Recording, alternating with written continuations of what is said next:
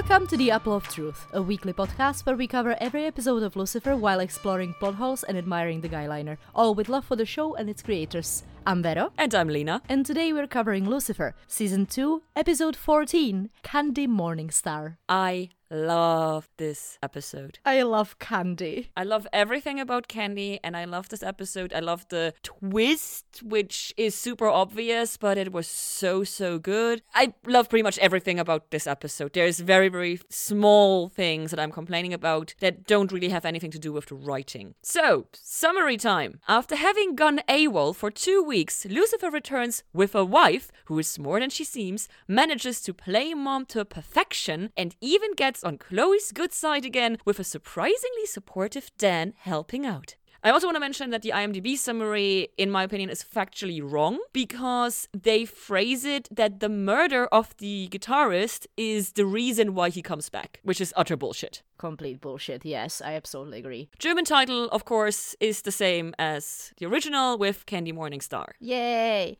Obsession of the week. I'm very curious what you have. My obsession of the week is candy. Same. Yes! Oh my god, this hasn't happened in such a long time. Because I was thinking about it, okay, what is it? Is it protecting Chloe? But that's really just Lucifer, and it's not really an obsession, it's just a reason why he's doing anything. But literally everyone in this episode is obsessed with Candy Morningstar. I know, it's so great. Oh, I love that you have the same.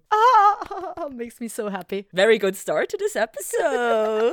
There's gonna be a lot of gushing over this episode from my side. Same. Also, all the quotes. I have so many quotes, which I rarely do because I feel it's a bit boring to listen to us quote the episode, but fuck me, this episode is amazing. I really try not to write all the ones that I loved because then my notes would be very long and they're already way longer than they usually are. So sorry, not sorry. Also, at one point, I have a music question because my Amazon refused to tell me the song, so I hope you got the song in that scene. But I have a lot of facts and fun for this episode. I have a bunch of it for the beginning. I have several in the episode, and I even have a devil in the details, which has been a while since we had one. So, facts and fun. Obviously, the title is set by Lucifer, putting us 13 out of 14 we have a fourth time return writer with Jen Kao, and they wrote season 1, episode 3, The Would Be Prince of Darkness. They wrote season 1, episode 8, Et Tu, Doctor, and they wrote season 2, episode 7, My Little Monkey. And surprisingly, all four episodes are not ranked very high for Lucifer standards. They're all lower to mid 8s on IMDb. IMDb doesn't know what they're talking about. Well, the IMDb rating is done by the viewers. Yeah, exactly. But it's it's surprising because while none of these episodes that Jen Kao has written is in my top three, I enjoyed all of them quite a lot. So it's more of a solid, good writing. So very important to know is Jen Kao usually is the story editor, ah, interesting. which might be why we quote so much in this episode. Then I have three facts for the entire episode that I did not put in the episode. In scene three, at minute three and three seconds, we see a billboard in the background. And I mentioned it beforehand because this is one of my tiny complaints that have nothing to do with writing. It's a Supergirl billboard of Supergirl's chest. Nothing else. And I'm just like, really? Do you have any more facts and fun? Yes. The song Lucifer dedicates to Marla is Eternal Flame by the Bangles. And he earlier in the episode states that Chloe has a bunch of 90s music on her music player. And Eternal Flame was released in 1989. So it is not a 90s song. But Bangles are just 90s band. He's talking about her having 90s songs, but he doesn't specifically mention this song. I just want to make sure people are aware that Eternal Flame is not, in fact, a 90s song. Finally, the mediator, Anthony Annan, refers to Ash's death as the night the music died. And so, a bit of background information on that. On February 3rd, 1959, three rock and roll legends, Buddy Holly, Richard Valens, and the Big Bopper Richardson died altogether in a plane crash. And in the 1971 song American Pie, this event is called The Day the Music Died. And this name stuck. And so this is a reference to that, even though obviously Ash is not on the same level as Buddy Holly and co. I love that song so much. The original, I'm not particularly loving the cover that Madonna did, but the original is very good. Get us into the previously on Lucifer. I can't do it as well as you. Let me do it then. I'm ready, I'm ready. Stop staring at me, you're creeping me out. Not you, the cat. It's the ghost right behind you that's making the cat stare. Shut up! mean. Previously on Lucifer. Azrael's blade is on Earth, it lights up. Man wants to go back to heaven and is using Ames to help her. Chloe gets poisoned. Lucy kills himself to get the antidote from the professor in hell. It works. Chloe is a miracle child from God. Mom tells Lucy he refuses to be part of their game anymore, and Chloe finds out he disappears when she tries to get on with him. I just want to mention Linda is the one who brought Lucifer back. And as we are left without Lucifer for the half season finale, we start this comeback with a scene in Lux where we have a song playing called Wide Awake by Deep Sea Diver. This is the scene where mom is being super creepy and still hasn't figured out how to deal with humanity. No, mother, please don't. That's just creepy. She's genuinely freaking me out how she behaves there. She still doesn't know how to human. I have a question though. Who's running Lux? Is it still Maze? I'd say so. So she's a bounty hunter and she runs Lux? I mean, what do you really need to do in Lux? Running a nightclub is a shit ton of work unless you have very good employees. So does Maze have a manager?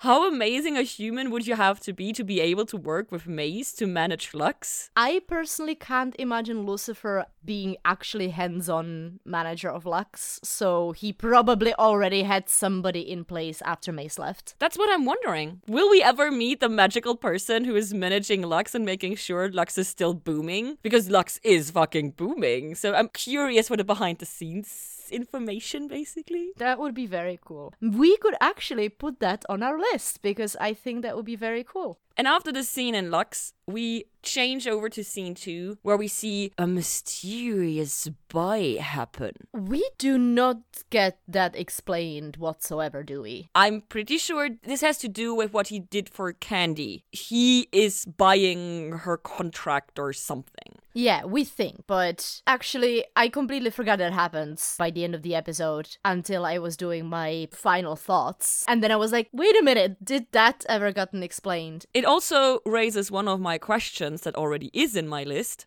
Where the fuck does Lucifer get his money from? Because we learned in season one that Lux is losing money. So where does he have the money? I know. This just reinforces the necessity of the question on the list. Yes, 100%. I absolutely agree. However, one note I have about this scene is that I absolutely adore when they offhandedly reference my favorite things. So, The Godfather. Marlon Brando, mainly. So The Godfather is not your favorite thing, but Brando is. No, no, no. I love the book with all of my heart. It's absolutely perfect. But Marlon Brando's life is super fascinating. Both of these things are extremely amazing, and I'm extremely happy they got referenced because, of course, Lucifer loves The Godfather. Of course, Lucifer followed Marlon Brando because Marlon is probably in hell, not gonna lie. His life was not the nicest. But yeah, as you said, I'm also curious what it was in detail that he bought because basically he gets a suitcase. So I'm thinking like, okay, is it a soul, aka Pulp Fiction or something? Or just a literal contract because she was an exotic dancer or something? If she even was that, or if it's just part of the cover story that he made up with her. So I don't know, but I'm very much there for it and the whole atmosphere in that scene. Yeah, absolutely. However, it's very short and sweet scene, so we can now move on to our crime scene where we have the billboard mentioned already, but more importantly, we get Chloe and Dan having a conversation where she literally says, It's been two weeks, I'm over it. Yeah. Yeah. Sure. Two weeks. Sure. A, yeah, girl, you're not over it, so stop lying. And B, it's just two weeks. Get over it. It's not like he ghosted you for three months or something. I still get that she is hurt and everything, and I will comment on that later on, but I also feel that she's overreacting. Well, currently she is overreacting. I think that once we get Candy in the mix, this reaction is kind of expected. But if I have a personal struggle with any character in this episode, it's gonna be Chloe. So uh, in this moment, I'm still just, you know, this is fun. Sure, of course you're over it, Chloe. Of course you're gonna put on the brave face and pretend nothing is happening because that's how you cope. You deny that anything's happening. Which is why she and Lucifer are such a good match because, boy, denial. The river in Africa. It's their superpower. Yeah, it's where they should go on their honeymoon or something. I wish they actually would. Oh, that would be amazing. Imagine. well, one of the polls for the future could be where should Lucifer and Chloe spend their honeymoon, and one of the options is going to be on denial. Hashtag Decker Star. exactly. but as much as I'm slightly annoyed with Chloe, I am extremely happy with Dan being surprisingly understanding and empathic. And I'm there for it. He's had a very good episode when it comes to these things. Yes. I have two things genuinely creepy in this scene. One is, excuse me, please, close the dead guy's eyes. It's so fucking creepy. He just stares into the sky you. And also Ames. What the fuck? Yo, Stalker Angel. Not a good look. Also, again, how is he moving so quickly? He doesn't have wings. Ames is also magicking when he has no reason to magic. But as creepy as Ames is, as wonderful Ella is. Because she is as tone deaf as usual for what effect her statements have. And I am living for it. Ella is totally rising in my, in my ranking, basically. And there's never enough Ella time. And I, I stand by my point. I want a fucking Ella episode. Gimme! Yes! Yes! And finally, I have a very fun fact because this is actually fun for this scene. The flyer with the heavy woolies found next to the dead guy. That name is taken from the former real LA band for which co-showrunner Ildy Modrovich was lead singer. Oh my god, that's amazing. So I task you, Vero, with finding songs from them. Oh hell yeah. I'm gonna do that. If I'm gonna find some, I'm gonna link them to the episode. And we close off the scene with our typical happenings where Chloe is again a better cop than Dan. Better observance, typical. Which brings us to the apartment of the band. Which, seriously, the place looks so great. With all the empty, colorful bottles and the frames and the instruments. Uh, I'd live there. But also, I would not be surprised if it's super dingy and dirty and reeks of alcohol and smoke. But I'd still go there and hang out. We actually get a song in this scene, which starts off quietly here, and then after this scene ends, is used for the transition for the next scene. And it's called Done and Dusted by My Jerusalem. Wow. Pretty sure that place had not been dusted. Haha. being as literal as usual. And also, another note I have for this is that the band doesn't seem very friendly. Yeah, they don't seem close. Not close and not very affectionate to our dead guy. And not really affected by the news. The one dude instantly goes like, oh, the band is now done. Dude, someone died. Can we not focus on the monetary effect it has for at least five minutes? At least wait until the police is gone? Yeah.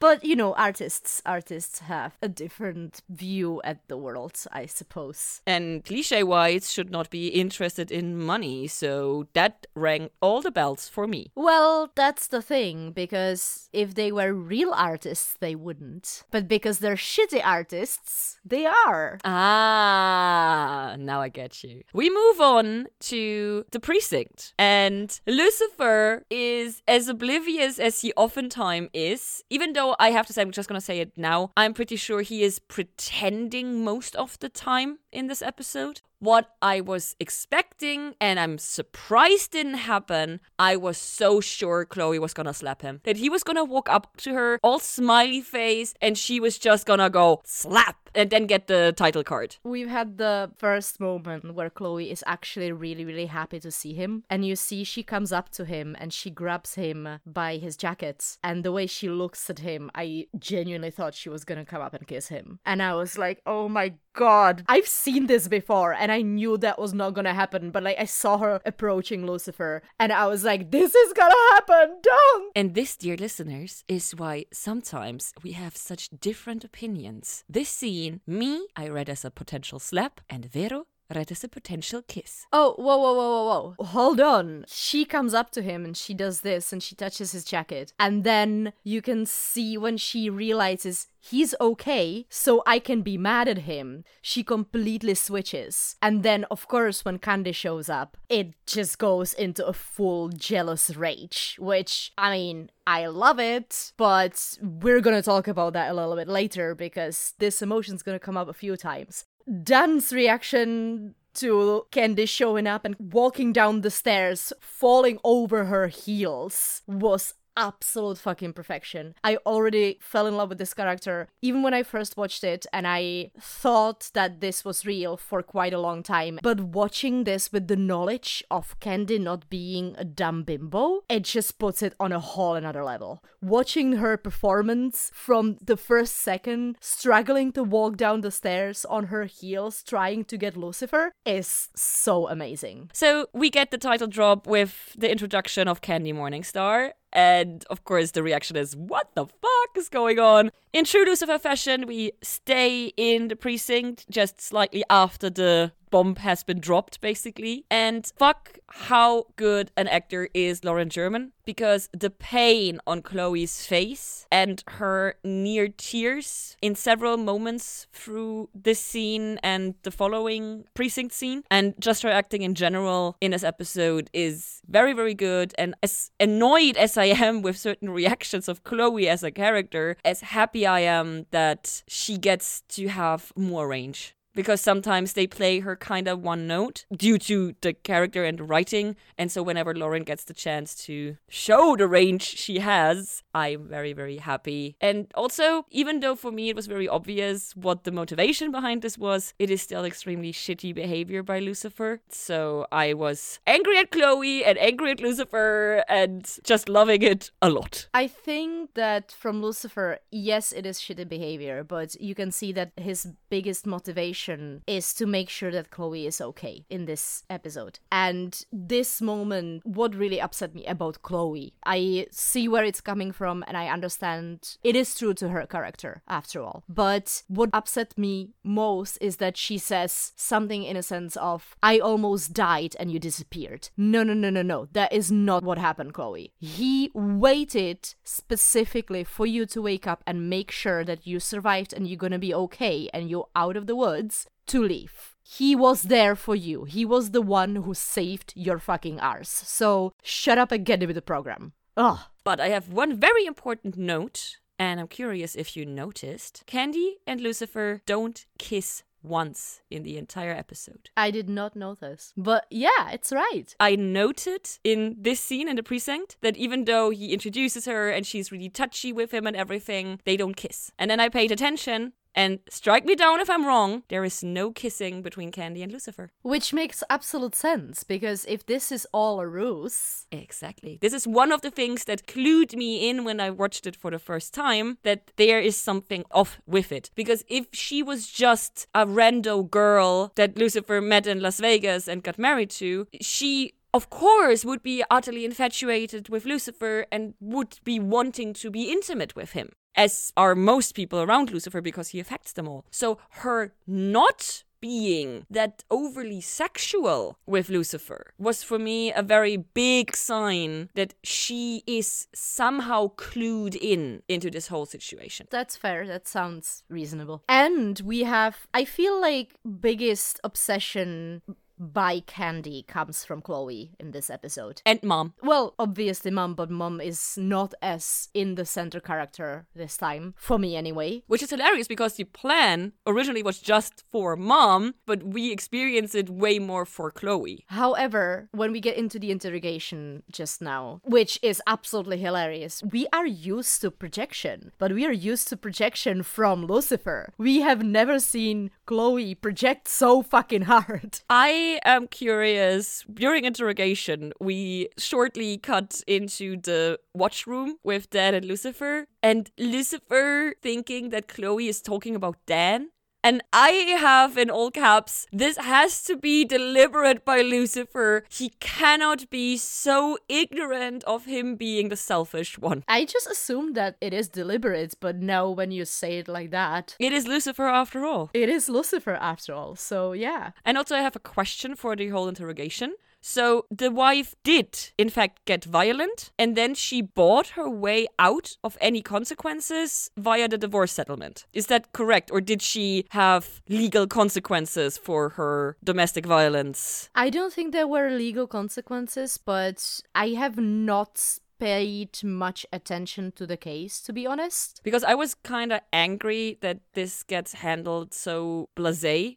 Because domestic violence from women towards men is something that gets downplayed a lot. And so when it happens on TV, I always wish for a respectful dealing with it. And her simply buying out her way of any consequences felt kind of meh to me. So I was a bit upset at that point. We're moving on to mom's law firm, I think I wasn't sure where we are because in this scene we do not see the pomegranate paintings, so I wasn't 100% sure. No, this is her office. And I adored the fact that Amenadiel is social media savvy and mom having no idea what the fuck he's talking about. I was living it. I love it. The whole fact that Amenadiel has managed to teach himself social media is mwah, so good. But also, you've noticed that the way Mother speaks, it's very old timey. And then she uses the word betrothed. I can't even say betrothed himself. Betrothed, I think. betrothed himself to this person. And it's just the vocabulary that they give mom is so on point. I really really enjoy it because this is what makes her her. This is what makes her out of touch with everything because we don't know where she learned language. We don't know when she learned language. So we go back into the precinct, and this is one of the other moments where it became very apparent to me that Candy is way more than she seems because her pointing out the connection in the pictures is fucking brilliant. And I absolutely love that they made her competent while still maintaining this ditzy blonde. bimbo No, don't say bimbo. Bimbo is a very, very derogative term. yeah well this is how they try to present her though No, this is how Chloe reads her. Nobody else treats her as Chloe treats her, and I'm gonna go into that at the very end. I have issues with that. But I love that while on the one hand, Candy is set up as this superficial, very pretty, potentially not a smart character, on the other hand, we have her extremely competent in specific moments. And I love that we get this glimpse into a more complex Candy, even while it is still presented as Candy Morningstar being an actual person, not just a character. So I just fell more in love with Candy here. also her offhanded comment where she says i'm good with faces and other things Yeah, because she doesn't get a lot of names in her line of work. oh it's so funny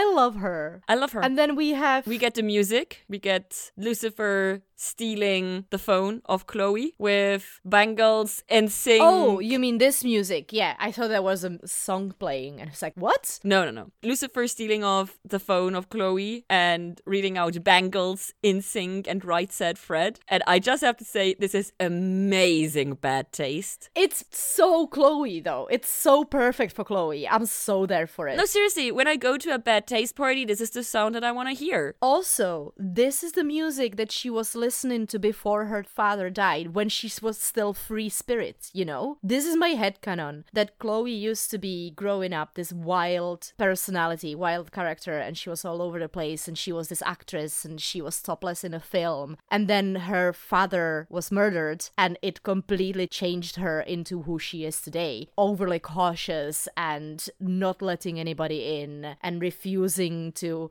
be out there or party and stuff like that. So, this music is coming from the time before. It's like she stopped listening to music after her father died, which is really sad. And this is my head headcanon. You're welcome. Well, since Lucifer refers to this as 90s music, and Chloe is now what age? 34?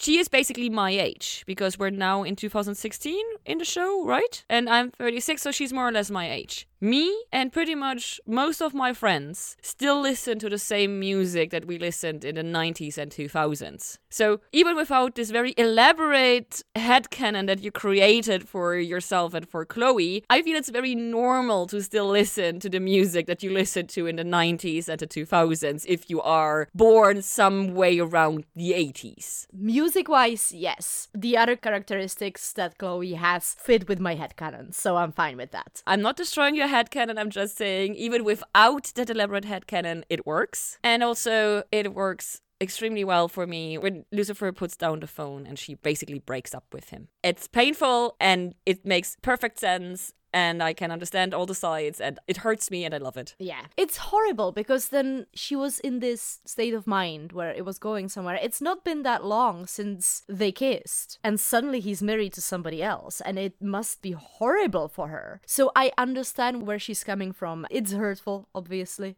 And if I didn't love Candy so much, I would be even more pissed off with Lucifer she is kind of balancing it out for me, and Lucifer is trying to behave like nothing happened. And I think he mentions it in this scene. Yes, we're friends. We're friends and we can go back to what we used to be, but Chloe needs time and it's gonna be okay. I'm honestly hoping, even after this episode alone, that it's gonna be fine. But I just wanna give her a hug. Yeah, I definitely do feel for Chloe. No judgment here. So she breaks up with him, and Lucifer goes to the only logical place where he can go after such a happening, which is therapy. And everyone knows I love Linda, but especially in this scene, I am living her reaction to Lucifer because she is so over his rash actions. And I love how she's confronting him with, why return at all? And Lucifer does not really reply to it, but he replies enough that it's obvious his feelings have not changed. Even if you, as a watcher, had been completely oblivious to the first 15 minutes of this episode. Latest at this moment, you have to realize that this is only happening because he is trying to protect Chloe. I love that interaction between Linda and Lucifer and her getting him to, at least in parts, admit the true reason why he's here. In this episode, he is smoking mirrors a lot. You know, he is creating diversion. I also feel that he's wearing a lot more eyeliner in this episode. That he does, and I'm there for it. So, is his eyeliner level his mask? Oh my god, that's brilliant! Mind blowing! So, we're gonna have to keep an eye out for that. However, this scene is half hilarious, half sad. The fact that he brings Candy to go to therapy. What worked for me is Candy being the one to turn Linda's words around so it made sense to Lucifer. That is also brilliant. Which again is fuck. She's competent, she's smart, she's all that. And she also really seems to understand Lucifer, which always speaks to me. I made myself expandable. Literally. so good. And then Lucifer picks up the fucking candy and says, Have a candy, Candy. It's just perfect. And so Lucifer follows Candy's advice of just keep showing up to work by following Dan. And I did not expect Lucifer to follow Dan. I thought he would just show up and annoy Chloe at some level. He's holding the piece of the plant. That killed me. Him standing there with the little piece, and then when Dan notices him, he just throws it away. That made my entire evening when I was watching this. It's so fucking funny. And I really appreciated how Dan reacted to Lucifer and dealt with him and everything. And Lucifer didn't call him a douche. Not yet, yeah. I'm here for the potential bros happening. I want more of it. Anywho, Lucifer creates a plan in his head and heads over to Chloe's apartment to suggest the plan. And it's a great plan. It's a great plan, and I don't I don't have many notes for this scene. What I don't love is the fact that Chloe keeps referring to Candy as a stripper. And Lucifer actually snaps and says exotic dancer and yes, it is pejorative. This is not the way you say that. This is disrespectful as fuck and it's bad. I'm gonna go into this at the very end a bit. It comes up again. But my favorite callback of the episode. Wobble is back. I want wobble. I also have Wobble now. And I went and checked. This is an actual app. Oh my god, I kind of want it now. It's sadly not the same type of app as it's made to be in the show. It's for making short videos using still images. Oh, that may be handy to know. But yeah, I also have the same callback because yes, girl. Which brings us to the penthouse. And this is where I want to know what is the song. The song is called It's Ugly. It's by Obscurities, which is a return artist, believe it or not. Ooh. It's YouTube only song, unfortunately. However, it's I think it's from the same album as the previous song that we had.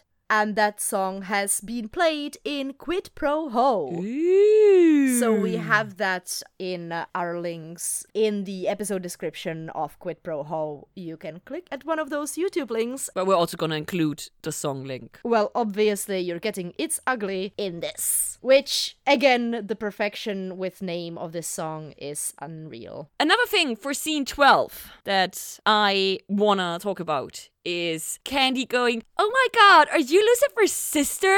And then when you watch this with the knowledge that Candy is not a bimbo. She is in the know. And stop saying bimbo. I'm gonna keep saying this because this is the perfect expression, is what they're pretending for her to be. I don't like the word. Okay, sorry. What word do you suggest we use for her? Use the one they use in the show, stripper. I don't want to use stripper. I have issues with that.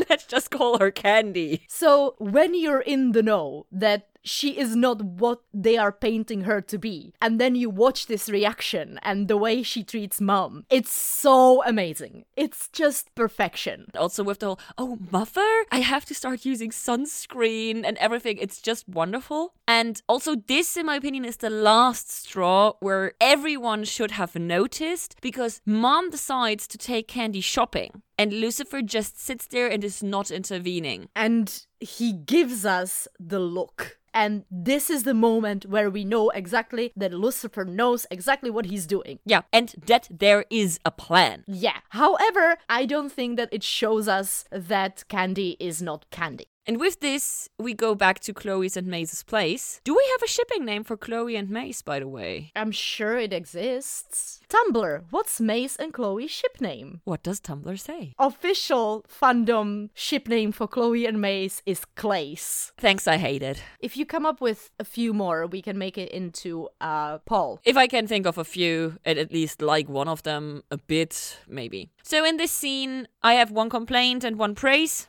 I hate the bra size equal to her IQ comment. Maze says that to Chloe. And I hate it because big breasts or made breasts have nothing to do with your intelligence. And it's such a cliche and it does get thrown around quite a bit, even in today's society. And I hate it. I honestly haven't heard that one before, but yeah, if you look at it from that direction, I can see where you're coming from. So that's my complaint. And my praise is maybe you two need a mediator. And by this, Maze points Chloe In the proper way how to get the case going, but also resolve issues with Lucifer. And let me say, I had a very different expectation for the next scene. Mm-hmm. We're gonna get into the next scene when we get into the next scene. However, currently, talking about this scene, I have also a few notes, which is Chloe rage cleaning is mood. This is literally what I do. When I am angry or emotional and I don't want to talk about it, I will go and I start cleaning. I am an aggressive cleaner.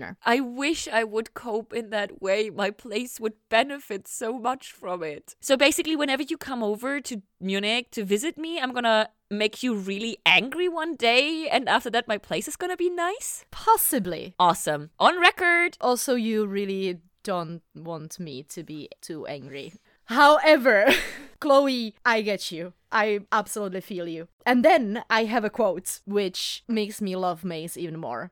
Same thing happens when I throw the dishes into the trash instead of cleaning them. It's so perfect. I really want to live with Maze. I would buy all the dishes just so she can throw them away. So beautiful. But also, obviously, Maze nudging the idea of the mediator at Chloe is very good. It just proves that she's very smart. Exactly. And now let's go into the dreaded scene. I dread it. I did not dread it, but I did not see it coming that Chloe was going as candy. And I was actually surprised because this more than borders on lying for Lucifer. Well, he doesn't actually say a single lie the entire time. I was actually making sure. For me, it was extremely borderline because when the mediator is like, How long have you guys been married? And of course, he's referring to Chloe and Lucifer being married, when in fact they are not married, but Candy, who Chloe is pretending to be, and Lucifer are married. So I understand why it works, but for me it was a very thin line that they are walking here. Also, Chloe did not think this through. She can't talk about Candy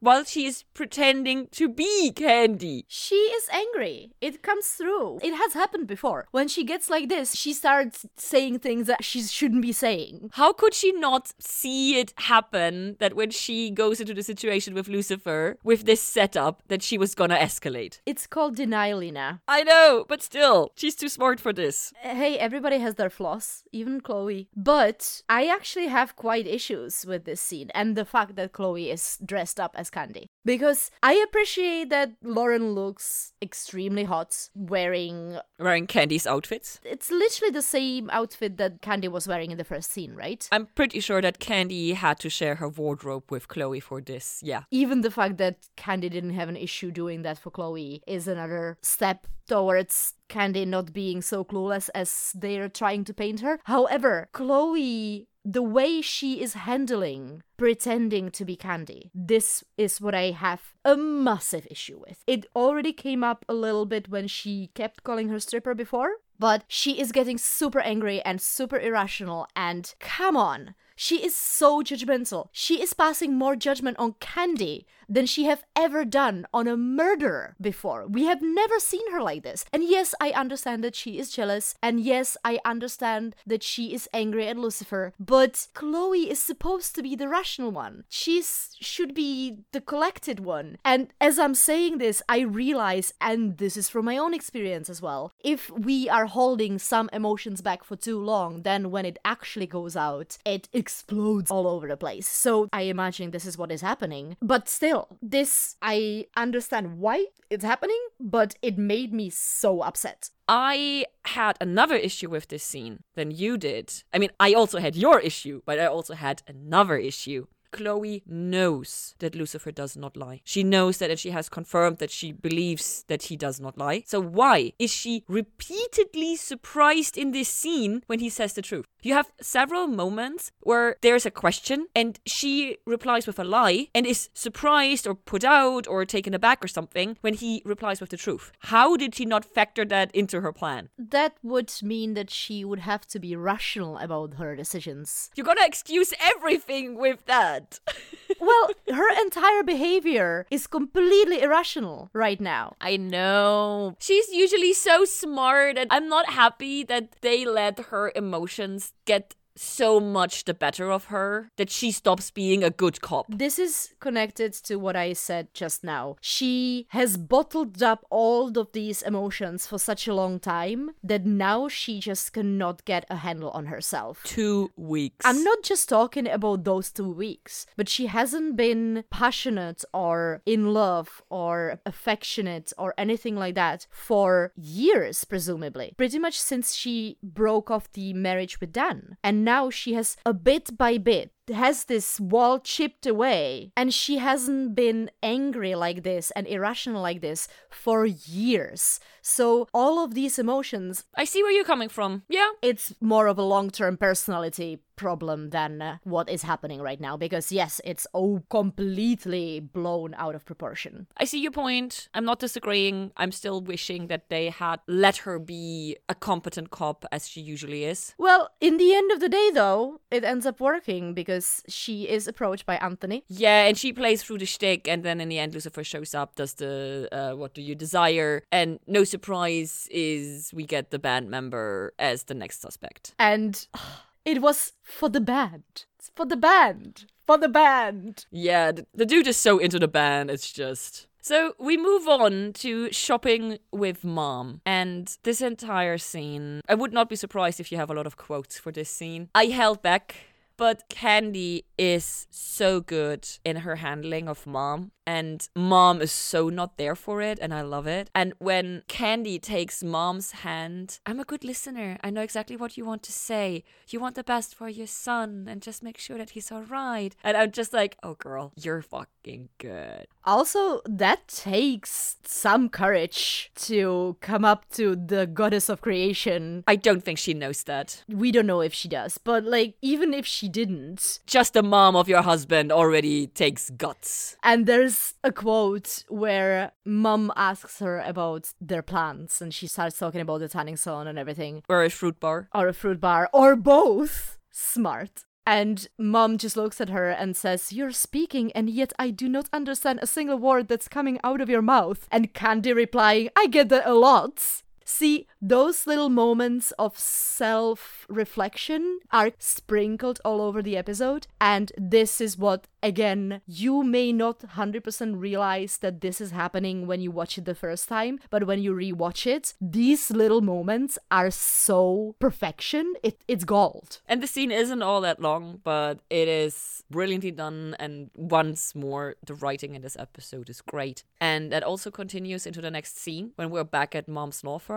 And this time it is very obviously the law firm because we see the pomegranate pictures. And she speaks about Candy and then she says, only a deeply damaged soul. And then she stops herself and you see the realization play through on her face. And Ames doesn't help because he is looking at her with agreeing face. Like, yes, you got that one right. And I was like, oh my god, oh my goddess, huh? Is mom finally taking a sliver of responsibility because she goes through this I made this happen, I caused this, it's my fault. And that, to be honest, took me by surprise, but I still find it very believable because fuck me, Tricia Helfer sells this. I have no words for the amazingness of what Tricia Helfer is. We move on back to the precinct, and I only have one question with a potential answer already delivered. Do you remember how angry both of us got when they rewarmed Dan's affection for Chloe, even though he was supposed to be over it? It's gone now, isn't it? Exactly. My question is why is Dan rooting for Lucifer? Did we finally abandon the stupid plot line that he still has feelings for Chloe after all? You agree with me that it now feels that we're done with this bullshit? Yes. I agree with you. Both Ella and Dan are rooting for Lucifer, and I love it. But Ella is always rooting for Lucifer. Yeah, but doesn't mean I'm not here for it. But yeah, we're gonna get an answer to this question in a little bit. But to end up this scene, we get progress on the case that nobody cares about. Yoo-hoo-hoo. I didn't even take a note of it I barely made any notes regarding the actual case. because nobody cares, literally. Concerts! This is the moment where Tom Ellis performs The Eternal Flame by the Bangles. for Chloe, which has been and this is my greatest pleasure to say for the first time, the actual song that is on the show is put on the Spotify playlist as we go because we get the album of Lucifer and this song is on it. I, I'm so happy about it. You're so happy you stopped being able to talk properly. Exactly. When I get excited, I lose words. He is singing to Chloe while officially singing this song for Marla. Now, we have our first cut scene right now, where just after the performance, Lucifer and Chloe are walking through the club to ask a couple of questions to Marla. And Chloe wonders how Lucifer found her. And Lucifer says that at least his royal doucheness is still talking to him and insinuates that Dan was the one who sent him over. Chloe then goes to talk to Marla, makes some stupid bad joke that I didn't write down. Lucifer explains the joke, so it's not even funny, and they walk off. now I kind of want to see the scene. It's something about bracelets or something bullshit like that. It was a bad joke. I am not surprised that they chopped this one. It doesn't bring us any new information. And also, it's not really needed because all of this gets also explained in the next scene. We're back at the precinct, and Ames shows up. Before Ames shows up, we have another song. There is Lucifer fiddling with the bass and coming up with a riff. Crime solving Devil. It makes sense, don't overthink it. And yes, thank you for asking. It is on the playlist. I have put it there. It is on Spotify. Thank you very much. Do you know where the riff is from? Where is it from? I was trying to Google it, and the only information I could find that it was written by the show, so I didn't actually put much thought into it. When Lucifer sings Crime Solving Devil, it makes sense, don't overthink it, he is singing to the tune of the show's theme song, Being Evil Has a Price by the band Heavy Young Heathens. Dee dee dee dee dee. Oh. Yeah, obviously I heard it before because it's also our theme song ish. There you go. So let's mark today as the day when we put the theme song of this amazing show on our playlist because I believe that we do not have it there yet, which is a big mistake because it's a great song. It's called Being Evil Has a Price and it's by Heavy Young Heathens. The riff from this song is referenced in The Crime Solving Devil, which I did not put together. Thanks, Lina, for pointing that out to me. And now we're gonna have the Tom Ellis singing this and the actual theme song of the show on our playlist. Perfect. So now Lucifer finished playing, and Ella points out that they have a stalker there, which is perfect timing because she feels awkward. So the camera pans over, and we see a Amenadiel just standing there. And so Lucifer goes out, takes him into the interrogation room again, I think, which we talked about before is not the best place for privacy. They do not go into the interrogation, interrogation room, they go into one of the offices. Okay, so actually smarter than last time. Impressive. Yay, progress. well done. And here I have questions. Okay, before we get into the questions, I just want to point out that Ella in this episode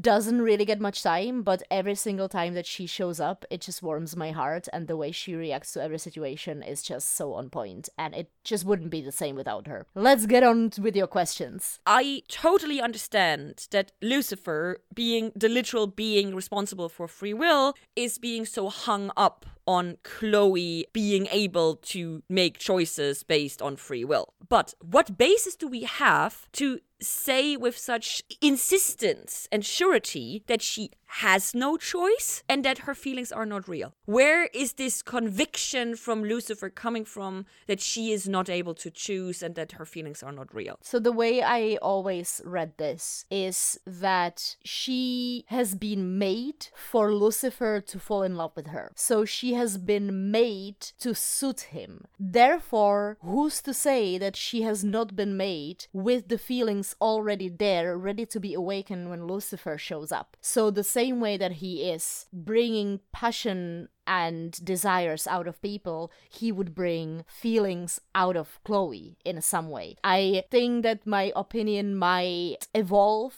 with more episodes and with more seasons, but currently that's this is what I'm going with. But my main issue is we have no confirmation, and the only confirmation that we do have is that she is human. And humans, de facto, have free will. This is Lucifer not taking the chance. That is a good enough answer for me. To close out that part of the precinct scene, I find it extremely cute that Amenadiel simply wants the family to be together. I found it very sweet because Amenadiel is kind of like the family angel. I find it very annoying because he is again acting on somebody else's decisions and he is again, even though he said numerous times that he doesn't want to be a pawn, he is again being a fucking pawn. I actually read him this time for once as genuine, that he genuinely wants to get along with Lucifer and he genuinely wants Lucifer and mom to get along with each other. Whether or not Amenadiel is currently genuine, it doesn't change the fact that these thoughts have been carefully put into his head by mom. This is one of the few instances where I doubt this. I actually believe that Amenadiel is a family person. Okay. I cannot leave this bit of the scene without mentioning the joke that Amenadiel makes. And that is that Lucifer is holding up a shield made of candy. And I ask, how many jokes are they able to make about candy and candy? I love it. Too many. This is one of the few that didn't land for me, but I'm very happy it made you happy. What made me happy is that right after this part of the scene, we get the explanation why Dan is in Lucifer's corner because he fucking saved Chloe's life. And this reads completely true to character to me that this would really change the way Dan behaves towards Lucifer. And also, well, we have the interrogation, which who cares? Yeah, and also closing out this scene is good guy Dan making sure that Chloe and Lucifer go together. Yeah, he's pushing them together. It's beautiful. I love supportive, empathic Dan. We are coming up to scene 20 that is solving our case. Yay! Before we get to that beautiful, beautiful, fun scene, there is another cut scene. This one is a little bit more important to me because they cut out Maze. so there is this little instance where this is my presumption that it belongs here. So Lucifer sees Maze in Lux very briefly, and Maze is all over him, like, ah, oh, this is hilarious, Lucifer, this is so cool. What is this whole thing with Candy all about? You can tell me, come on, you can tell me what's really going on. And Lucifer just looks at her and says, Well, there's nothing to tell, nothing going on. Like, it is what it is. She's my wife, whatever. And then he excuses himself and leaves because he needs to be elsewhere another really fun part about these cutscenes is that they didn't have the music in just yet, so you have like a bunch of people in the background just kind of like doing a quick step and like dancing to non-existent nice. rhythm. So that was kind of funny to notice, but I kind of like that we get a bit of a more of a climax with Maze because she kind of just fizzes out out of the episode, and this cutscene actually gave me a little bit more of oh, Maze sees that something is happening and she wants to know, and Lucifer refuses to tell her. So we head over to our band apartment again, and Lucifer gets a phone call at the very beginning. Candy, perfect timing. Exactly. This show has certain comedic genius to it. I think that's one of the reasons why I love it so much. It's not just about the amazing storyline and it's not about the fact that it's a crime show and I adore all the crime shows in the universe.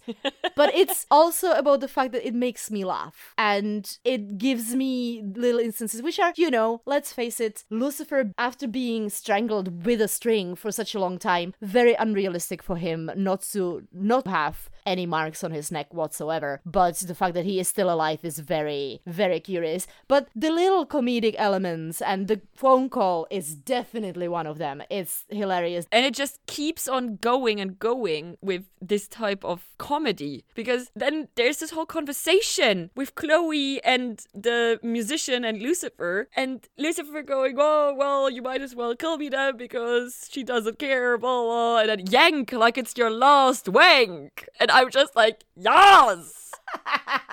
I love it. And then Chloe shoots the dude in the shoulder, and I do not believe her when she says that she aimed for Lucifer. Yeah, she's quite a good marksman. I believe that she would not. Exactly. So I believe she's playing him which also is one of the tiny steps back to their relationship. And then Candy shows up and hugs Chloe. And it starts with this hug and like, thank you for saving him. And oh my God, this job is so dangerous. And he couldn't wait to come back to you. And all the time he's talking about you and detective this and detective that. And since at the end of the episode, we learn that the ploy was just for mom and not for Chloe. So everything that Candy is doing in this moment, she is doing on her own agenda. I love how she is pointing out some very obvious things but apparently necessary to be pointed out to Chloe. Because Lucifer has said he's been through hell, and he has said that repeatedly to Chloe as well. Everybody said it all around, and I think that Chloe just needed to hear it from somebody who is outside of her bubble for it to actually land. So I am super glad. And at the end of this scene, the case is solved, and Lucifer has his job back.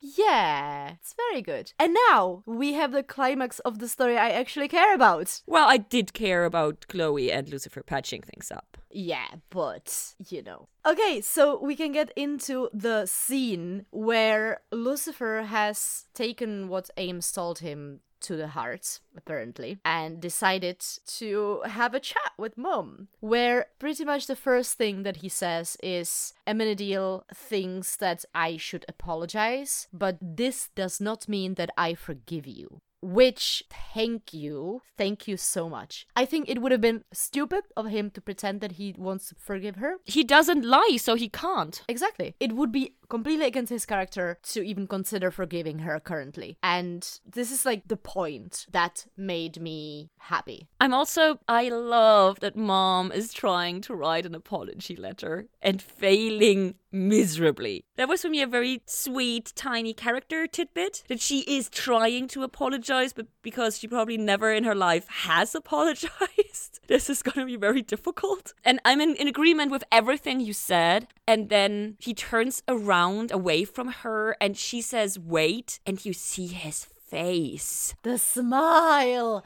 The smile! Tom fucking Ellis. I know I repeat myself, but these are the moments I live for, and this is the standard that I hold this show to. Because I am aware that I'm complaining quite often about certain things. But this is the quality Lucifer as a show and Tom Ellis as an actor is delivering. And this is what I'm expecting of them because we know they can deliver it and it is brilliant. The next note I have is all in cups, and it's she said flaming sword. So I'm actually super super happy. They are finally addressing that little glimpse of a flame that we've seen many episodes ago. It's a long game, and I appreciate when shows do that. It just oh, I'm so glad. Also, I remember that I mentioned, I think it was in one of my Devil in the Detail tangents, that death does not actually have a blade blade. So Azrael, supposedly being the angel of death, did not make sense that there was a blade because if any weapon at all, it should have been a scythe. So now the blade being not Azrael's blade, but the fucking flaming sword makes a lot more sense for me in Christian lore. So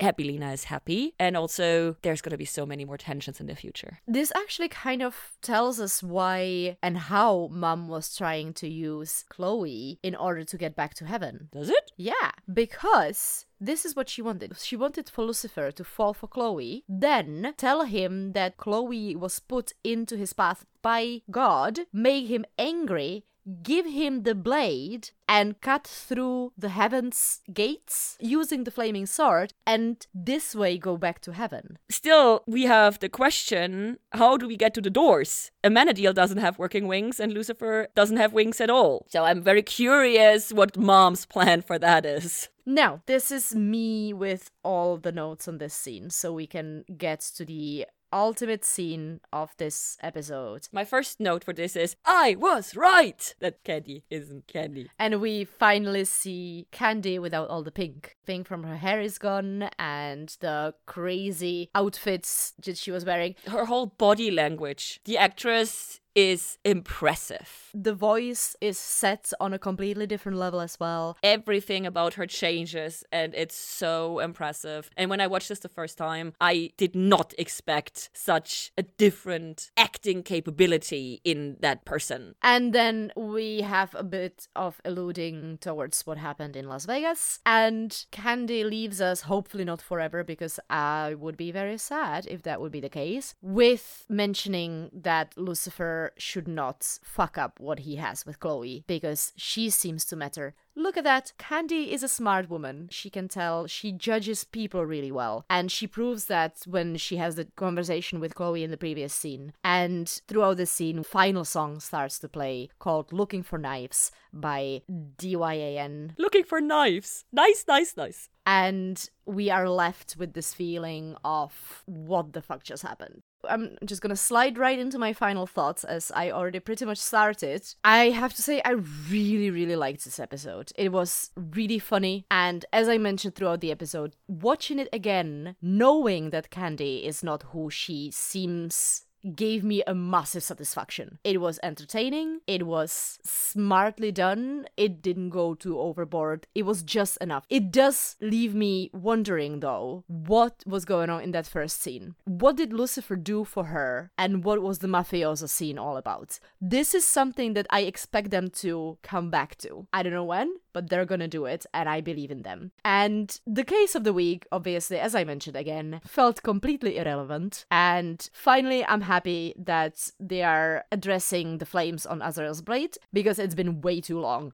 Again, I feel like I repeat myself a lot. I was not extremely happy with Chloe in this episode, and as much as I understand where a lot of this is coming from, she is being extremely selfish and inconsiderate in a lot of the scenes. It's still annoying, and I'm really glad that they addressed it and that they are not gonna be carrying this over to the next episode because of the last scene with her accepting the fact that Lucifer has gone through a trauma as well and her trying to be more of herself and trying to get back into what she actually is. I agree with literally everything you said. I only have to add to it. Most of the things in this episode are brilliant and amazing, and as I have repeatedly said throughout this entire episode, I fucking love them. The writing is superb, and we get some much needed and very believable character development. Great start of the final part of this season. This must have felt so rewarding after the break to get back into the show with this episode. So, yay. The only thing that I take issue with is the setup between Chloe and Candy.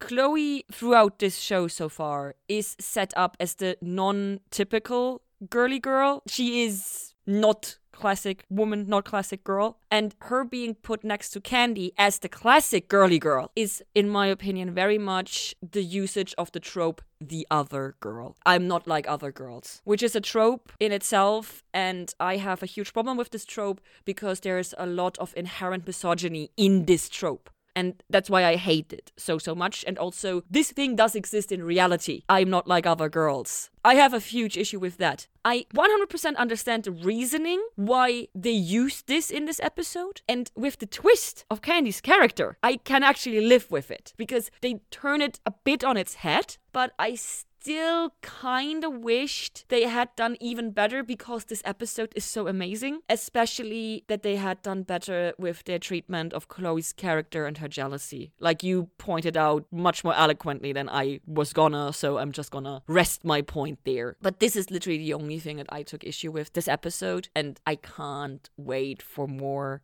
and Jen Kao is gonna write more episodes, and I'm here for it. It's still not one of my top three episodes, but it is a great episode, and I want more of the bulk of the episodes to be on this quality. And with this, I say thank you guys for listening. If you want to get in touch with us, to agree with us, to disagree with us, to tell us things that we missed, or answer questions that we pose throughout these episodes, you can do so via various social media. Simply type in the Apple of Truth on Twitter, Instagram, or Facebook, and then send us a DM there or simply tweet at us. And of course, you can always send us an email to lucifer at taot podcast.com, especially if you want to give us feedback for our summoning episode where we talk about the entire season. That is very much appreciated. And if you want to get engaged with us on a little bit higher level, we do have a Patreon. If you go to patreon.com slash TAOT podcast, you can join the small, amazing group of people who are already supporting us there. In that way, you can gain access to various extras. You can